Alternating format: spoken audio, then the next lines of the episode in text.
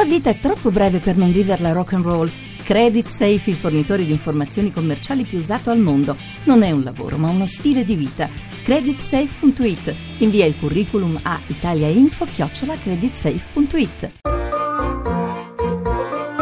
Accadde domani. Viaggio nella storia. 14 novembre 1951, alluvione del Polesine. Ore 13.30. Ci stiamo dirigendo con un anfibio del genio militare verso la fossa Polesella, in vista della seconda ondata di piena che dal Piemonte si sta dirigendo sul Polesine. Dall'alba di stamane si è iniziato intanto lo sfollamento della zona. Da due giorni piove ininterrottamente su questo lembo d'Italia, delimitato dall'Adige e dal Po, tra i quali scorre il Canal Bianco, dall'altra parte l'Adriatico. La zona, identificata con la provincia di Rovigo, è teatro della più grande alluvione che si ricordi. Vi parliamo dal centro di Cavarzere allagata. Siamo a bordo di una piccola imbarcazione a remi, dove abbiamo caricato la nostra macchina di registrazione. Nelle prime ore del pomeriggio giungeva improvvisamente alla prefettura di Rovigo una notizia piuttosto grave. Da Adria l'acqua del Po, continuando la sua rapida corsa, aveva raggiunto e invaso completamente Cavarzere, premendo sulla riva destra dell'Adige.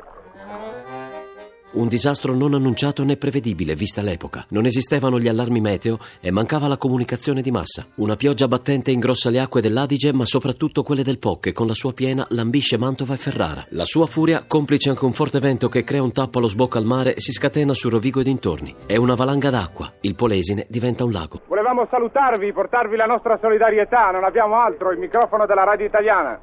Eh. Volete dirci il vostro nome per piacere? Manzato Eugenio. Ma voi non avete paura a restare qui in mezzo all'acqua? No, no, stiamo qua, non Adri. Rimanete lì sul posto.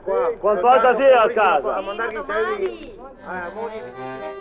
Rovigo, Occhiobello, Adria, Monselice, tantissime le località alle quali la natura ha dichiarato guerra. Oltre 100 i morti e quasi 200.000 sfollati. Danni incalcolabili al patrimonio e all'agricoltura. I soccorsi arrivano dal cielo e la gente fugge sulle zattere. Vengono chiamati nomadi dell'alluvione. Tutto è sott'acqua, la catastrofe è immane. Lo spettacolo di desolazione e di morte che si svolge tremendo sotto i nostri occhi è indescrivibile.